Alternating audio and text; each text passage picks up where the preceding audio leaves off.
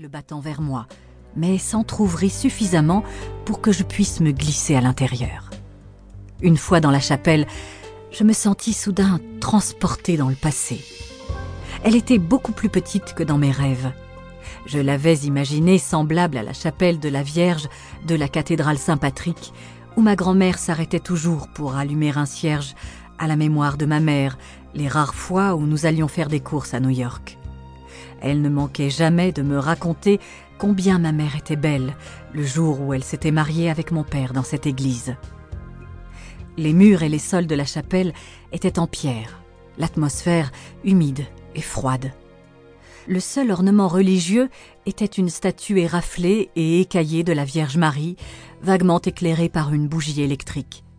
Deux rangées de bancs faisaient face à la petite table de bois qui servait sans doute d'autel. Alors que j'enregistrais ces détails, j'entendis un grincement et n'eus pas besoin de me retourner pour comprendre que quelqu'un ouvrait la porte. Je fis la seule chose possible. Je me précipitai entre les bancs et m'aplatis par terre, enfouissant ma tête dans mes mains. Les voix qui me parvinrent étaient celles d'un homme et d'une femme.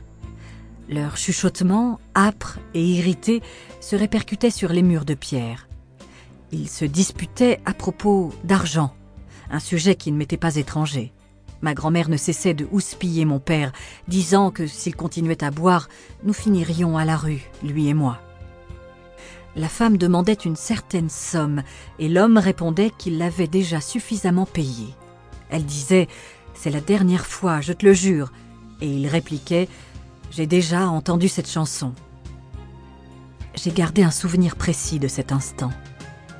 Dès le jour où j'avais compris que Contrairement à mes petites camarades de la maternelle, je n'avais pas de mère, j'avais supplié ma grand-mère de me parler d'elle, de me raconter par le menu tous ses souvenirs.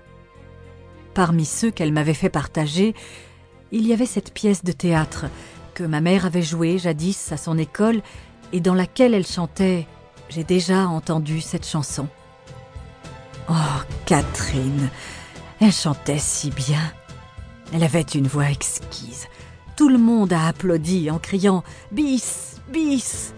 Il a fallu qu'elle la chante à nouveau. Et ma grand-mère fredonnait l'air pour moi. Ensuite, je n'ai pu entendre le reste de leur discussion, sinon une dernière phrase que la femme chuchota avant de s'en aller. N'oublie pas. L'homme était resté. J'entendais sa respiration haletante. Puis, très doucement, il s'est mis à siffler l'air de la chanson que ma mère avait chantée à l'école. En y repensant, je crois qu'il s'efforçait de retrouver son calme.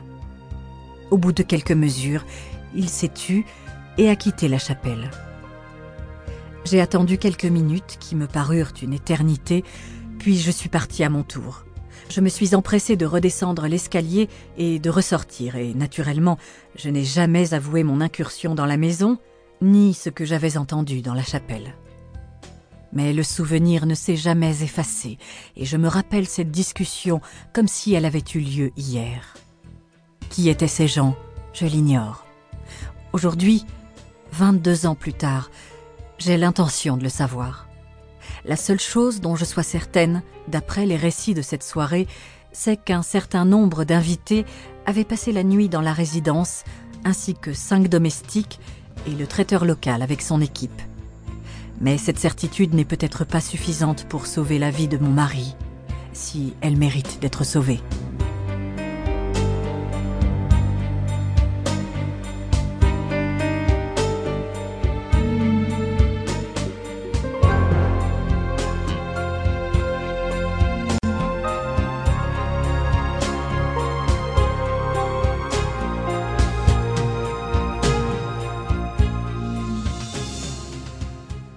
22 ans plus tard. Chapitre 1